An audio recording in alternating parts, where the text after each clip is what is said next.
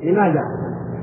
إذا كان الدافع من التبرج أن هذه المرأة المتبرجة عن طريق التقليد أو عن طريق الخطأ أو شهوة أو رغبة ما من الرغبات فعلت ذلك فهذه يأتي يتأتى علاجها بأن نقول لها اتق الله وتغطي وتحجبي وأن نتلو عليها هذه الآيات أو أن نقول ذلك لولي أمرها مثلا وإذا به يبادر فيحجب امرأته أو يمنعها من السوق مثلا لكن لماذا لا نجد هذا الكلام وحده يؤدي دوره الكامل في المجتمع؟ ليه؟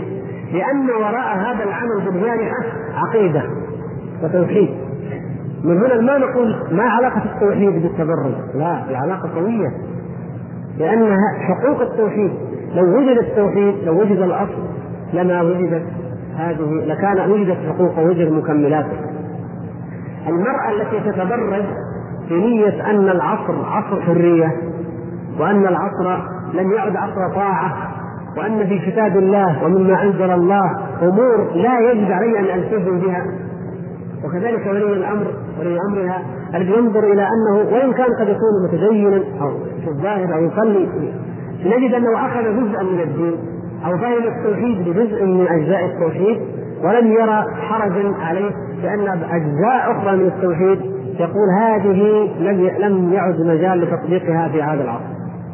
لو اخذنا مثل هذه الأفكار وأنزلناها على ما قرأناه الآن موضوع التوحيد نجد أن هؤلاء ليس عندهم توحيد الطاعة والاتباع لأمر الله سبحانه وتعالى. ليس عندهم توحيد متابعة الرسول صلى الله عليه وسلم. فلذلك لما نقول ندعو إلى التوحيد إنما ندعو إليه بشموله وكماله الذي يجتث هذه الأمراض التي تنشأ في المجتمع الذي إما أن يفسد التوحيد وإما أن يتضاءل فيه قدر التوحيد فتنشا فيه هذه الأخطاء والجزئيات الكثيرة التي لو ذهبنا نعالجها كل جزئيه على حدة لضاعت الأعمار ولم تعالج لكن إذا عولج الأصل وهو أن يدعى إلى الإيمان بالله عز وجل وأن يوضح الإيمان بالله وتوحيد الله كاملا فنجد المسلم المتكامل الذي يعبد الله وحده الذي يطيع الله وحده الذي يدعو إلى الله وحده. الذي تتكامل شخصيته بماذا؟ بتكامل حقيقة التوحيد في قلبه لأننا دعوناه إلى إلى عقيدة متكاملة فأوجدنا شخصية إسلامية متكاملة. أما الشخصية الإسلامية التي يبرز فيها جانب ويجذب جانب آخر فإنها تعتبر ناقصة مهما أجادت ومهما أتقنت هذا الجانب الذي تمسكت به وحده وعرفت حتى وإن كان من جوانب التوحيد فلا بد أن نأخذ الدين كله وأن نأخذ جوانبه كلها وأن نأخذ بأنواع التوحيد كلها وشموله كله وندعو إليه كله بالحكمة والموعظة الحسنة ونبينه ونعلمه للناس بجميع أنواعه على قدر سواء في الجملة. يعني نحن ككل كدعاة أما أن أحدنا يبرز في مجال أو يتقن مجال ويتخصص فيه فهذا مثل ما قلنا يكمل الآخر الذي برز في المجال الآخر وتخصص فيه ودعا إليه. فهذا ما جملة ما يتعلق بالتوحيد. من حيث أقسام التوحيد وأنواعه ومن حيث بيان أن القرآن قد تضمن الدعوة والإصلاح عن هذه الأنواع جميعا.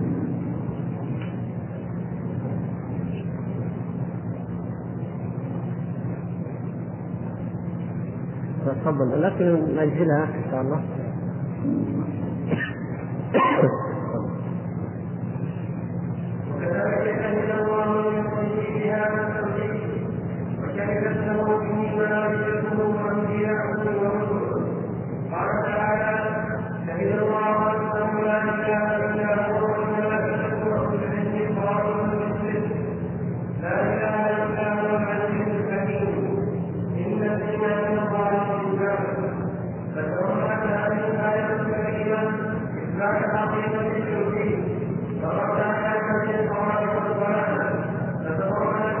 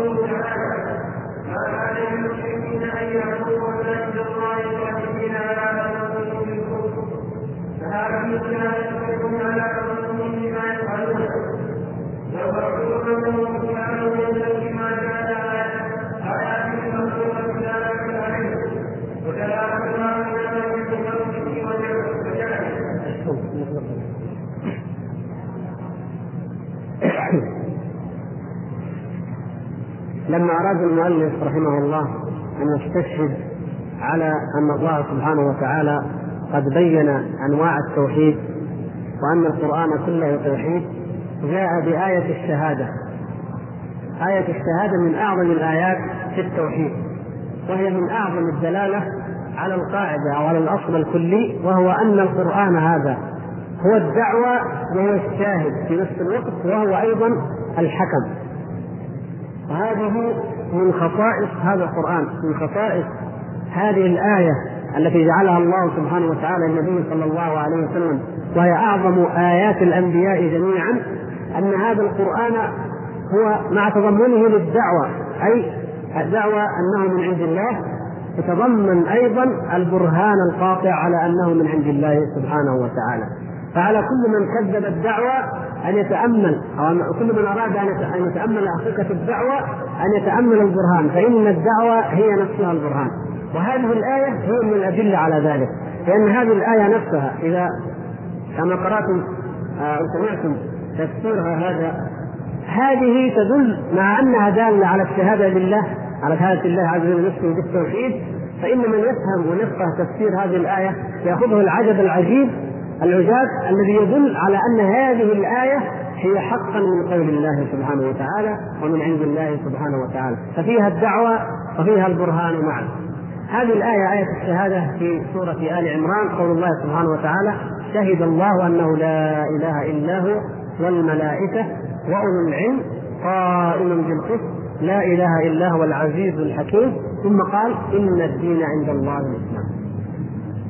هذه الشهادة شهادة الله سبحانه وتعالى لنفسه ما بالكم بقضية أو بأمر يكون الشاهد فيه هو الله سبحانه وتعالى. والمشهود له من؟ الله سبحانه وتعالى. الله يشهد سبحانه وتعالى بأنه هو وحده الإله سبحانه وتعالى. فهو الشاهد وهو المشهود له. ولذلك يقول المؤلف رحمه الله أن هذه الآية تضمنت إثبات حقيقة التوحيد والرد على جميع طوائف الضلال الذين خالفوا في توحيد الله سبحانه وتعالى وأنها تضمنت أعظم شهادة أو أجل شهادة وأعظمها وأعدلها وأصدقها من أجل شاهد لأجل مشهود به وهو التوحيد ثم أخذ يبين ذلك ما معنى شهد؟ ما معنى شهد الله أنه لا إله إلا هو الملائكة والعلم؟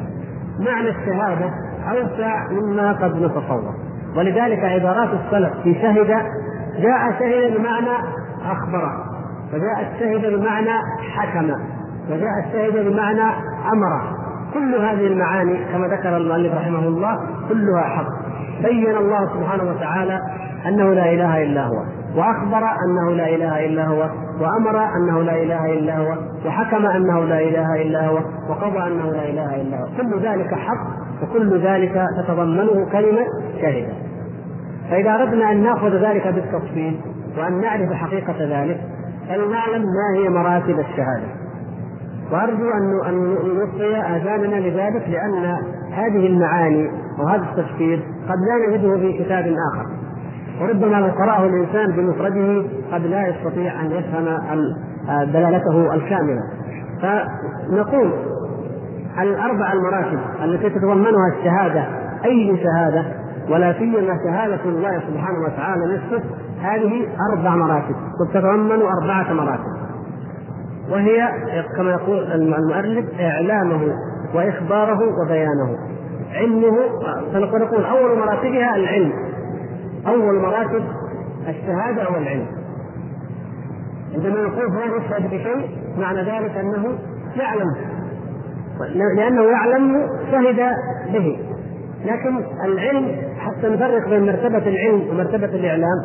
نقول إن الإنسان قد يشهد بشيء قد يعلم شيء ولكنه قد لا يتكلم به أو قد لا يخبر به. فنقول في موضوع شهادة الله سبحانه وتعالى لنفسه بالوحدانية هذه المرتبة مرتبة العلم موجودة ودلت عليها الآيات. ودلت عليها أدلة من كتاب الله ومن سنة رسول الله صلى الله عليه وسلم. وهي العلم. فشهد الله أنه لا إله إلا هو يعني أن الله سبحانه وتعالى يعلم أنه لا إله إلا هو. كما أن نقول أن المخلوقين ينبغي لهم أن يعلموا حقيقة هذه الشهادة أيضا إلا من شهد بالحق وهم يعلمون أنه لا إله إلا هو. فالله سبحانه وتعالى يعلم أنه لا إله إلا هو. ويعلم أنهم ما يدعون من دونه من شيء سبحانه وتعالى كما أخبر. فهو يعلم أنهم ما يدعون من دونه من شيء. أي يعلم سبحانه وتعالى أنه لا يوجد هناك إله غيره معبود بحق سواه سبحانه وتعالى ابدا. ولا يمكن أن يكون هناك شيء خارج عن علم الله. فالله سبحانه وتعالى يعلم أنه هو وحده المعبود بحق وأن ما يعبد من دونه هو معبود بباطل. إذا العلم هو المرتبة الأولى.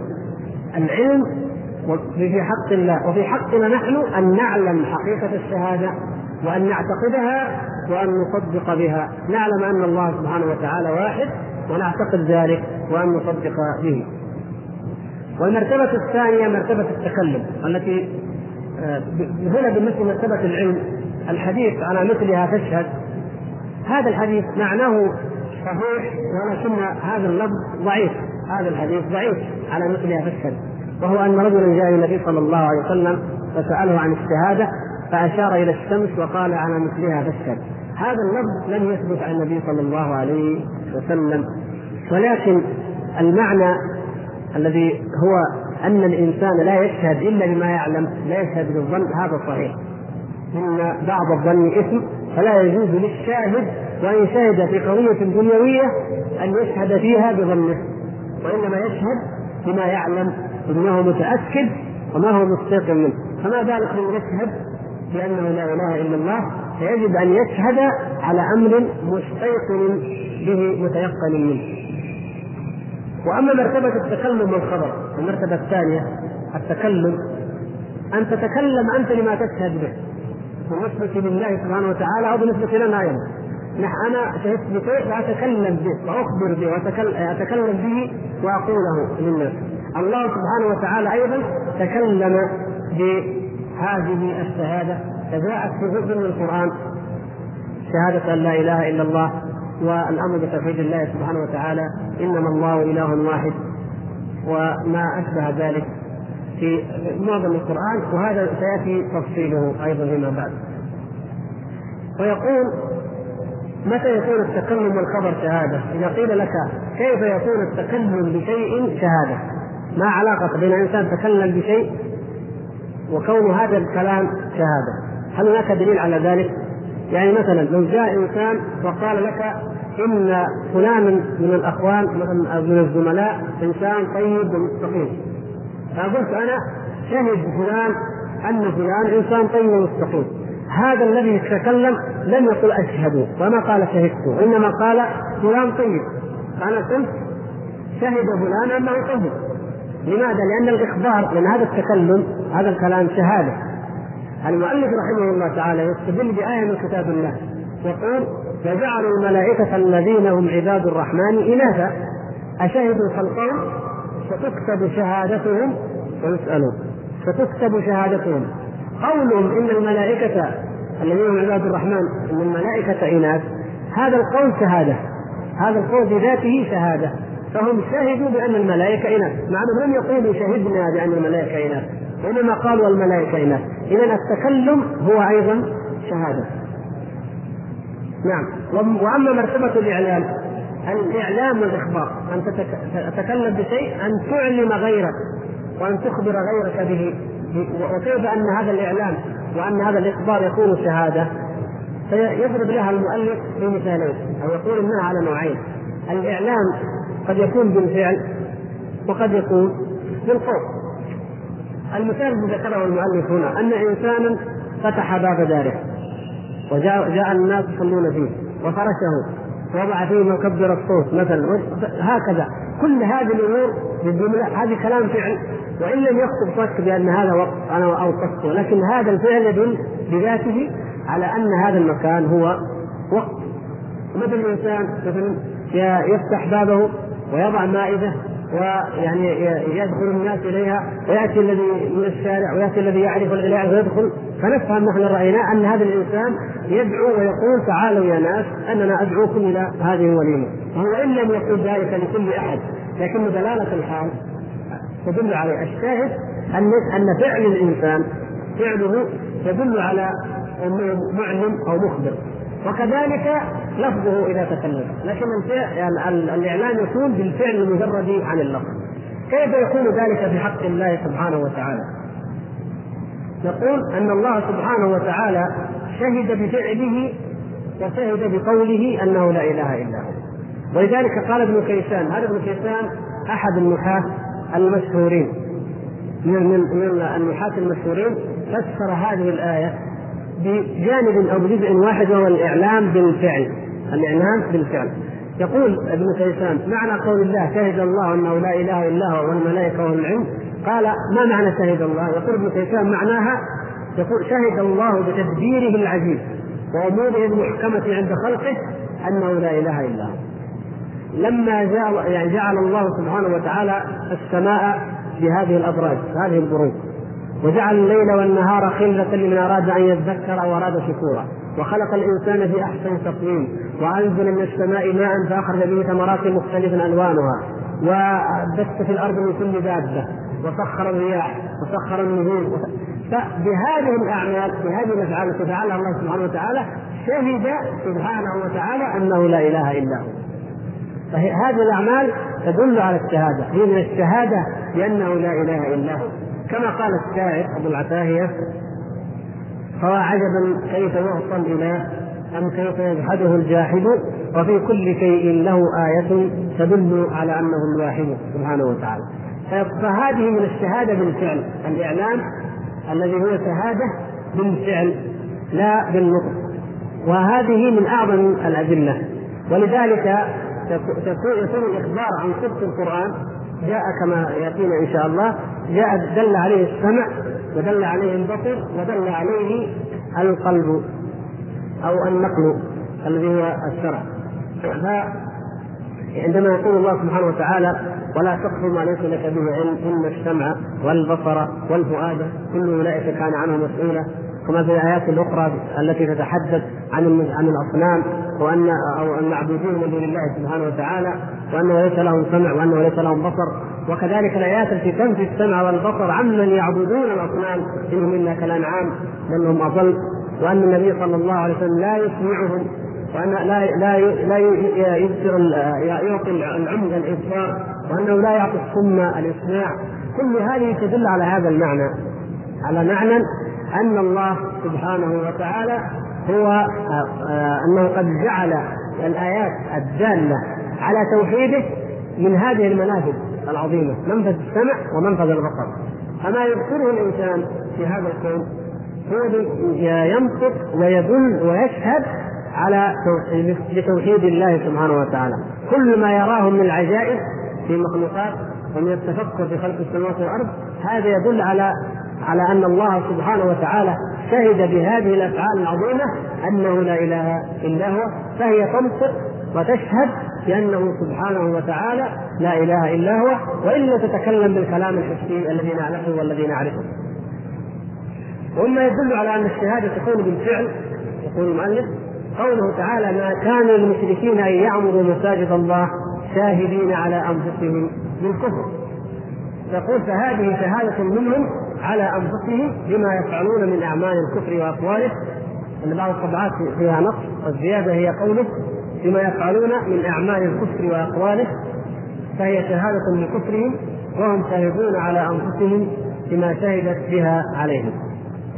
مثل ما لو أن انسان يأكل الحرام فذر الله وإياكم من ذلك. انسان يأكل الحرام ولم تأتي تدري إلا يوم من الأيام يقف ويتكلم ويتحدث عن تحريم أكل المال الحرام.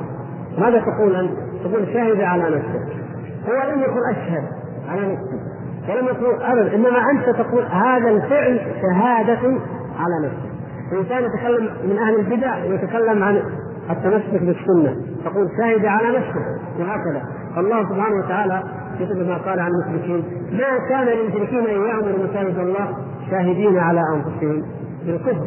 فإن هذا الفعل منهم شهادة بكفرهم ودلالة على أنهم لم يوحدوا الله سبحانه وتعالى وإنما هم مشركون به. هذه المراتب الثلاثة آه الثلاث التي هي مرتبة التكلم والخبر ومرتبة الإعلام ومرتبة الأولى مرتبة العلم مرتبة العلم ومرتبة التكلم بالخبر ومرتبة الإعلام وبقي المرتبة الرابعة وهي مرتبة الأمر ومرتبة الإلزام نستطيع إن شاء الله أن نكملها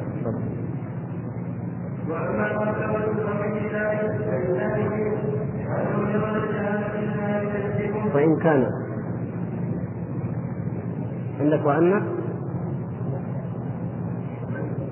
لا الصحيح وإن كان نعم. وإن كان إيه وإن كان مجرد الشهادة لا لكن الشهادة فيها من قول يشهد عليه ومن ضرره لأنه سبحانه وتعالى شهادة كتب به وقضى وأحسن ما له به كما قال تعالى وقرره ما فتحه إلا إياه وقال الله تعالى لا تتخذوا إلى المسلمين وقال تعالى وما خلقوا إلا ليعبدوا الله ورسوله الله يحب إلها واحدا وقال تعالى لا تجعل الله إلها آخر وقال تعالى لا تجعل الله إلها آخر والقرآن المرسل في ذلك والاستثناء شهادة كلام ذلك أنه لا إله له لا إله إلا هو وقد أخبر وعجل وعلم وعلم وقضى أننا نرى أو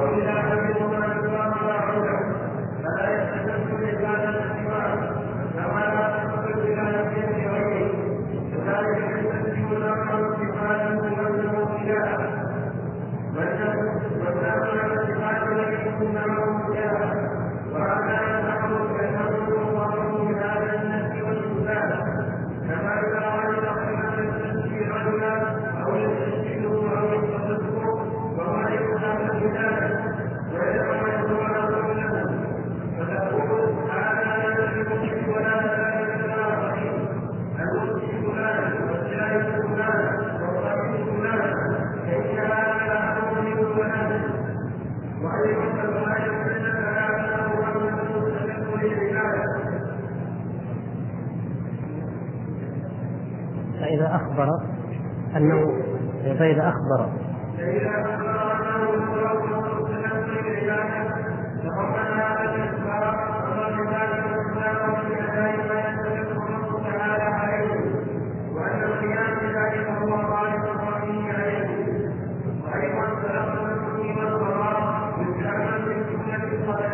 الجمل أفضل الجمل الخبرية.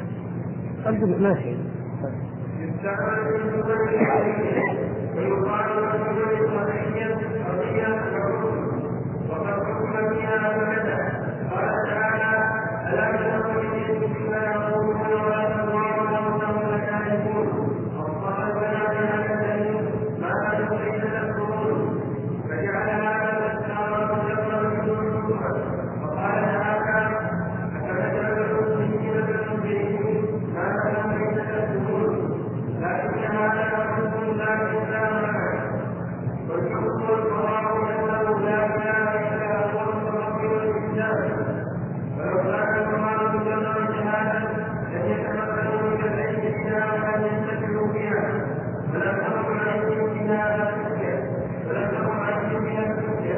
ماشي كان المراد مجرد شهادة لم يتمكنوا من العلم بها لم ينتفعوا بها. في هذه لم ينتفعوا ولم تكن عن الجرحين.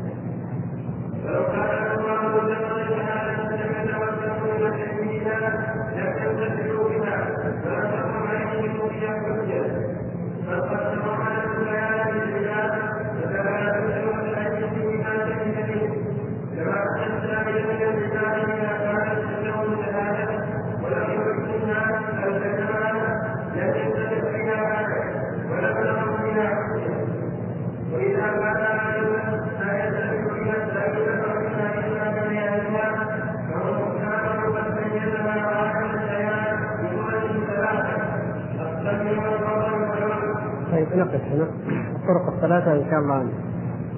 إنما المرتبة الأخيرة. هذه مهمة. أهم المراتب.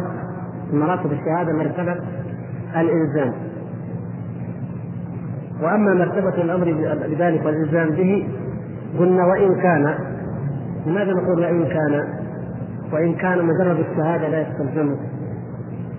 لأن مجرد الشهادة إذا شهد إنسان بشيء هذه الشهادة في الأصل لا تستلزم امرا ولا نهيا. شهد بشيء أخبر به مثلا وأظهره. لكن هل يستلزم ذلك لابد من أمر ولابد من نهي؟ لا. هذا في حيث الأصل. لكن يقول المؤلف لماذا اذا المرتبة الرابعة من مراتب شهادة الله عز وجل؟ الأمر والإلزام بهذه الشهادة التي هي بالتوحيد أي الأمر بالتوحيد والإلزام به. يقول إن الشهادة في هذا الموضع في بالذات في موضع أو في موضوع توحيد الله سبحانه وتعالى تستلزم ذلك الأمر وتتضمن ذلك الأمر أي تتضمن المرتبه الرابعة والأخيرة. فإن الله سبحانه وتعالى شهد شهادة من حكم به وأمر به وقضى. ولذلك جاء ذلك في القرآن. جاء في القرآن جاءت الأدلة في القرآن تدل على الأمر والقضاء بتوحيد الله سبحانه وتعالى وهو ما ما يقتضي أن شهادة الله عندما يقول الله تعالى شهد الله أنه لا إله إلا هو أي يأمر الله تتضمن أمر الله بأن لا يكون هناك إله إلا هو. كما قال تعالى وقضى ربك الا تعبدوا إلا إياه. وقال تعالى وقال الله لا تتخذوا إلهين اثنين. وقال تعالى وما امروا الا ليعبدوا الله مخلصين له الدين. هنا كلمة الأمر. وما امروا الا ليعبدوا الله مخلصين له الدين. وأيضا وما امروا الا ليعبدوا الها واحدا. هنا كلمة الأمر. وفي النهي ولا تجعل مع الله الها اخر. لا تجعل مع الله الها آخر. ولا الاخرى ولا تدعو مع الله الها آخر. إلى غير ذلك. كما في قوله تعالى فليعبدوا رب هذا البيت. ونحو ذلك من الآيات الكثيرة. التي تتضمن الأمر. تتضمن الأمر بتوحيد الله سبحانه وتعالى والنهي عن الإشراك في توحيد الله سبحانه وتعالى والقضاء والحكم بتوحيد الله سبحانه وتعالى. وهذه الآية آية الشهادة إنما هي في توحيد الله. شهد الله أنه لا إله إلا هو. إذا المرتبة الرابعة من مراتب الشهادة هي أمر الله وقضاؤه وحكمه بأن يفرد ويوحد بالعبادة سبحانه وتعالى دون من سواه كما دلت الآيات الأخرى التي ورد فيها القضاء ورد فيها الأمر ورد فيها النهي. فهذا مما يخص هذه الشهادة وإن كان مجرد الشهادة في ذاته لا يتضمن الأمر. لكن هذه الشهادة خاصة شهادة أن لا إله إلا الله تتضمن الأمر بأنه لا إله إلا هو كما دلت عليه هذه الآيات. ويبين ذلك يقول وجه استلزام ذلك شهادته لذلك أن الله سبحانه وتعالى إذا شهد أنه لا إله إلا هو فإنه قد أخبر. قد أخبر. طبعا العلم معروف أنه الله سبحانه وتعالى أخبر بما هو يعلم به سبحانه وتعالى بما يعلمه. ومثل ما قال إن الله يعلم ما يدعون من دونه من شيء فهو يعلم سبحانه وتعالى أنه هو الله الإله الواحد. يعلم ذلك ثم أخبر به كما قال في هذه الآية شهد الله أخبرنا بهذه الشهادة وبين وبين هذه الشهادة وأعلمنا بها وحكم وقضى وأمر بها. كل هذا يتضمنه قول الله سبحانه وتعالى شهد الله أنه لا إله إلا هو. ويتضمن ذلك أن إلهية ما سوى الله باطل. إذا كان هو وحده الإله المعبود بحق فعبادة غيره باطلة. ويضرب لذلك مثالا يقول إن تضمن الشهاده أو تضمن الأمر مذلك كما لو جئت إلى إنسان ذهب إلى طبيب ما. فجئت وقلت قلت ليس هذا بطبيب الطبيب فلان. أنت الآن لم تأمر باللفظ ولم تنهى. لكن هل هذا يتضمن الأمر والنهي؟ يتضمن. يعني دلالة ذلك أنك تقول دع هذا الإنسان واذهب إلى الطبيب الذي مثلا اترك واذهب أو لا تذهب إلى هذا هذا نهي. واذهب إلى ذلك هذا أمر. فمع انك إنما قلت ليس هذا بطبيب إنما الطبيب فلان.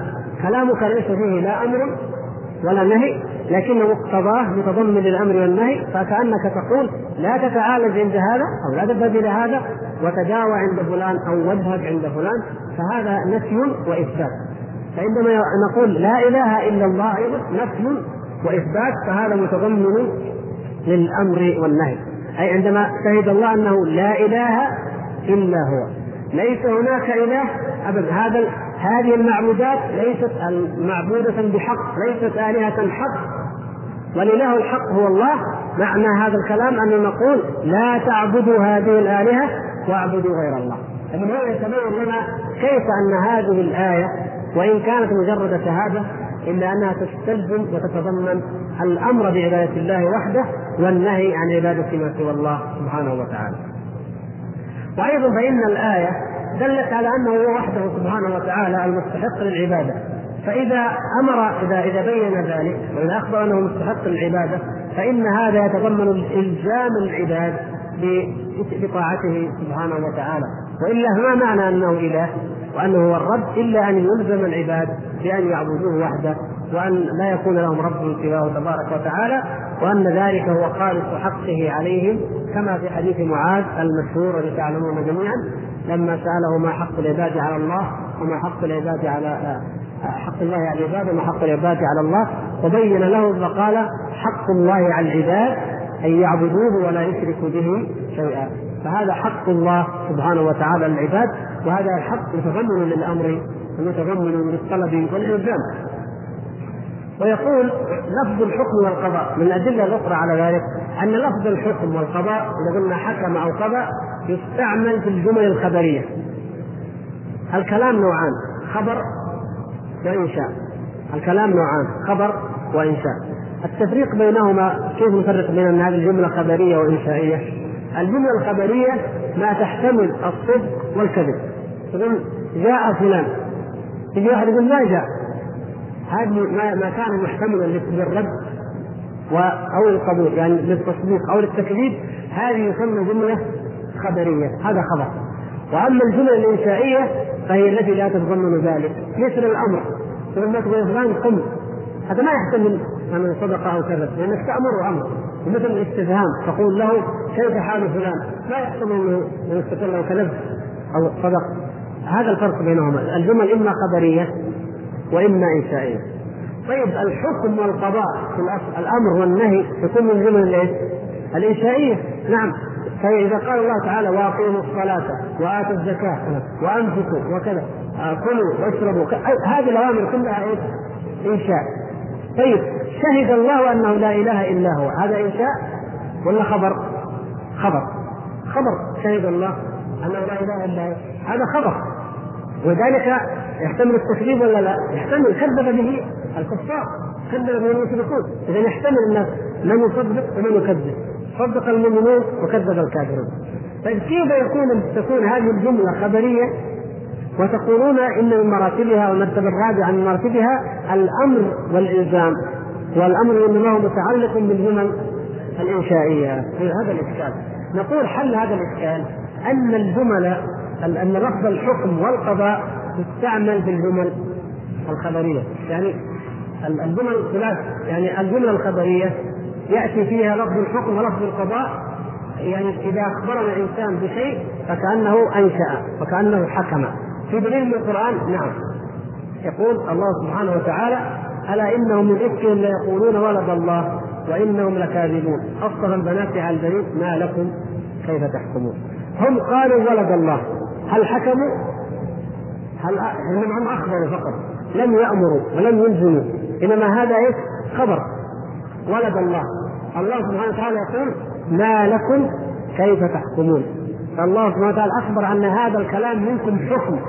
مثل ما قال عن الملائكة عن عن قول الملائكه إن هذا الكلام منكم شهادة. ستكتب شهادتهم. ويسالون فكما أن أولئك سمى قول أولئك إن الملائكة هناك شهادة سمى أيضا هنا قولهم ان إن اتخذوا الله ولد سمى ذلك حكما منهم وهو في الحقيقة إنما هو خبر. فجعل يقول المؤلف فجعل هذا الإخبار المجرد منهم حكما. وقال تعالى أفنجعل المسلمين كالمجرمين ما لكم كيف تحكمون؟ لكن هذا حكم لا إلزام معه. يقول الفرق أن ما قاله المشركون وما ظننت هذا لا حكم لا إلزام معه. وأما حكم الله وقضاء الله سبحانه وتعالى بأنه لا إله غيره وأما شهادة أن لا إله شهادته سبحانه وتعالى فإنها تتضمن الإلزام. والأمر. فتأتي الصورة تأتي الجمل الخبرية في موضع الجملة الانشائيه كما أنه تأتي الجمل الانشائيه في مواضع الجمل الخبرية وكل ذلك بحسب دلالة المعنى. كما يقول الله سبحانه وتعالى مثلا أفي الله شك؟ هذه معناها هذا استفهام لكن معناه نهي. مع أنه استفهام لكن معناه ليس في الله شك معناه النفي ويأتي مواضع كثيرة في مفصلة في علم البلاغة. الشاهد أو النتيجة التي يخرج بها المؤلف يقول لو كان المراد مجرد شهادة لم يتمكنوا من العلم بها أي أنه بالنسبة للعباد إن كانت الشهادة شهادة لا إله إلا الله في حق العباد هي مجرد الفاظ مجرد الفاظ يقولها الإنسان لا تنبع عن علم وعن يقين وعن إخلاص وعن صدق وعن محبة وعن قبول كما هي الشروط المعروفة من شروط لا إله إلا الله فما فائدتها اذا؟ يقول إن كان مجرد شهادة لم يتمكنوا العلم بها لم ينتفعوا بها ولم تقم عليهم بها الحجة فكذلك الله سبحانه وتعالى عندما شهد انه لا إله إلا هو سبحانه وتعالى فإن هذه الشهادة إنما تكون فيها إقامة حجة على العباد عندما نعلم أنه أعلمهم بذلك أنه شهد أنه لا إله إلا هو بآياته الكونية وبالآيات النفسية وبما أنزل من الايات القرآنية أيضا المتلوه وبكل الدلائل التي تدل على انه قام الحجة وقطع أعذار الخلق. فهذه لذلك أخذ يفصل ويقول فإن الله سبحانه وتعالى قد بين هذه بيان بيان الشهادة شهادة أن لا إله إلا هو أي بيان توحيده قد بينه بثلاثة طرق وهي السمع والبصر والعقل. ناخذها شوي. بعض الإخوان يقول انهم يقولون إنهم صائمون جزاهم الله خير ويريدون فرصة للإفطار. فهل يرون ان نقف هنا؟ إذا كانوا قد وجدوا نقف؟ طيب نقف إن شاء الله هنا حتى نتيح لهم فرصة أن يذهبوا تقبل الله سبحانه وتعالى منهم و ممكن نجيب على الأسئلة الآن. ما أدري الإخوان الآخرين ترون نجيب عليها الآن أو نجيب عليها بعد المغرب. بعد المغرب نجلس إذا كانت الأسئلة تحتاج ها؟ إيه؟ طيب. خلاص. الشيخ حسن هو إمامنا. إمام مسجدنا. في سؤال طويل. خاف نعطل الصائمين إذا قريناه كله لكن يقول الأخ جزاه خير. السلام عليكم ورحمة الله وبركاته. كل عام وأنتم بخير. نقول عليكم السلام وكل عام وأنتم بخير. أما بعد سؤالي أولا. هو عما يتعمده بعض الناس من تكرار قراءة آية أو آيات أو سورة من القرآن كذا مرة ويقولون إنه من قرأ كذا العدد كذا يكون كذا. وأضرب لكم مثال. يقولون من قرأ سورة الإخلاص ألف ومئة مرة لا يصيبه الجوع والظمأ أي العطش. وأنه من قرأ آية الكرسي وجلس يكرر فيها الكلمة ولا يحيطون أنها تحرق من الجن تحرق الجن من التكرار. وما شابه ذلك نرجو توضيح السنة في الركة من القرآن أو غيره مع ضرب أمثلة على ذلك. مع العلم أنهم يقرؤون كتبا غير سليمة من العقائد الضالة مثل كتاب تذكرة أولي الألباب والجامع للعجب العجاب تأليف داود بن عمرو الأنطاكي المتوفى سنة 1008 طبع دار الفكر. نرجو أن نجيب على السؤال على ملأ أو على انفراد كما تشاء. كيف نجيب على انفراد وما عندنا إلا ورقة؟ الفقرة الثانية يقول هنالك بعض العجم ومن العرب أيضا يعلقون آه، قرآنا من أبنائهم أو يعلقون في أعناق أبنائهم خيوطا سوداء وما شابه ذلك وحين تسأله يقول إن ولده مريض. وإن هذا الشيخ أو الولي أو الملي أو إمام المسجد يفعل ذلك ويعتقده. ما حكم الصلاة خلفه؟ إن علمت أو لم تعلم وأنت جار للمسجد موضوع القرآن كما تحدث وكما يجب أن نعيد وهو أن الله سبحانه وتعالى أنزل هذا القرآن هدى وبيانا للناس. وأخرجنا الله تعالى به من الظلمات إلى النور. وهدايته هي الأصل العظيم الذي من أجله نزل وهي أن نهتدي به. وجعله الله سبحانه وتعالى شفاء لما في الصدور وهدى وموعظة ورحمة كما في آيات كثيرة بين ذلك. فهذا الذكر الحكيم والقرآن العظيم ما لا يقدر حق قدره إلا إذا عرف السبب والغاية والحكمة الذي نزل من أجلها ثم عمل بها. فإذا علمنا أنه نزل للهداية فإننا يكون همنا من قراءته أن نهتدي وأن ننجو من نار الله عز وجل من غضب الله. نخرج من الضلالة إلى الهداية ونخرج من الظلمات إلى النور. نخرج من الشرك إلى التوحيد. نخرج من البدعة إلى السنة.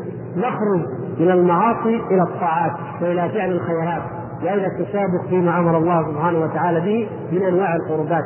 هذه هي الحكمة من إنزال القرآن. الله سبحانه وتعالى لم ينزل القرآن ليقطع ويعلق على الأولاد أو على الصبيان ويجعل حروج يتقى بها هذه الشرور المزعومة أو الشياطين كما يظنون أو كما يعتقدون. ولم ينزل الله سبحانه وتعالى القرآن ليكرر لكي لا يصيب الإنسان ظمأ ولا عطش. سبحان الله الله سبحانه وتعالى علمنا كيف ندفع الظمأ وكيف ندفع الجوع. الله سبحانه وتعالى خلق لنا هذه الأنعام وخلق لنا هذه الطيبات ومن امتن الله تبارك وتعالى علينا بها. طيبات الرزق مما أخرج لنا من الأرض ومما حل لنا من بهيمة الأنعام. وفضلنا وبأننا الأمة الوحيدة التي أباح لها ذلك مع أن المجوس مع أن البوذيين والبراهمه حرموا على أنفسهم أكل بهيمة الأنعام. ومع ان مع أنه أيضا سبحانه وتعالى عقوبه منه حرم على اليهود بعض الحيوان مثل ما ذكر في سورة الأنعام وعلى الذين هادوا حرمنا كل ذي ظفر. وكذلك حرم على غيرنا اشياء أو حرموا على أنفسهم أشياء ونحن الأمة التي وسع الله سبحانه وتعالى لها في المباح ونهاها أن تحرم على نفسها شيء كما جاء في الحديث الصحيح الذي هو حديث عياض بن حمار وأني خلقت عبادي حنفاء فاجتالتهم الشياطين وحرمت عليهم ما لم تحل لهم. فالله سبحانه وتعالى علمنا وأرشدنا وهدانا وتفضل علينا بما ندفع به الجوع وبما ندفع به العطش. فكيف نقول إن الآية آية سورة الإخلاص التي تحدثنا عنها قليل أنها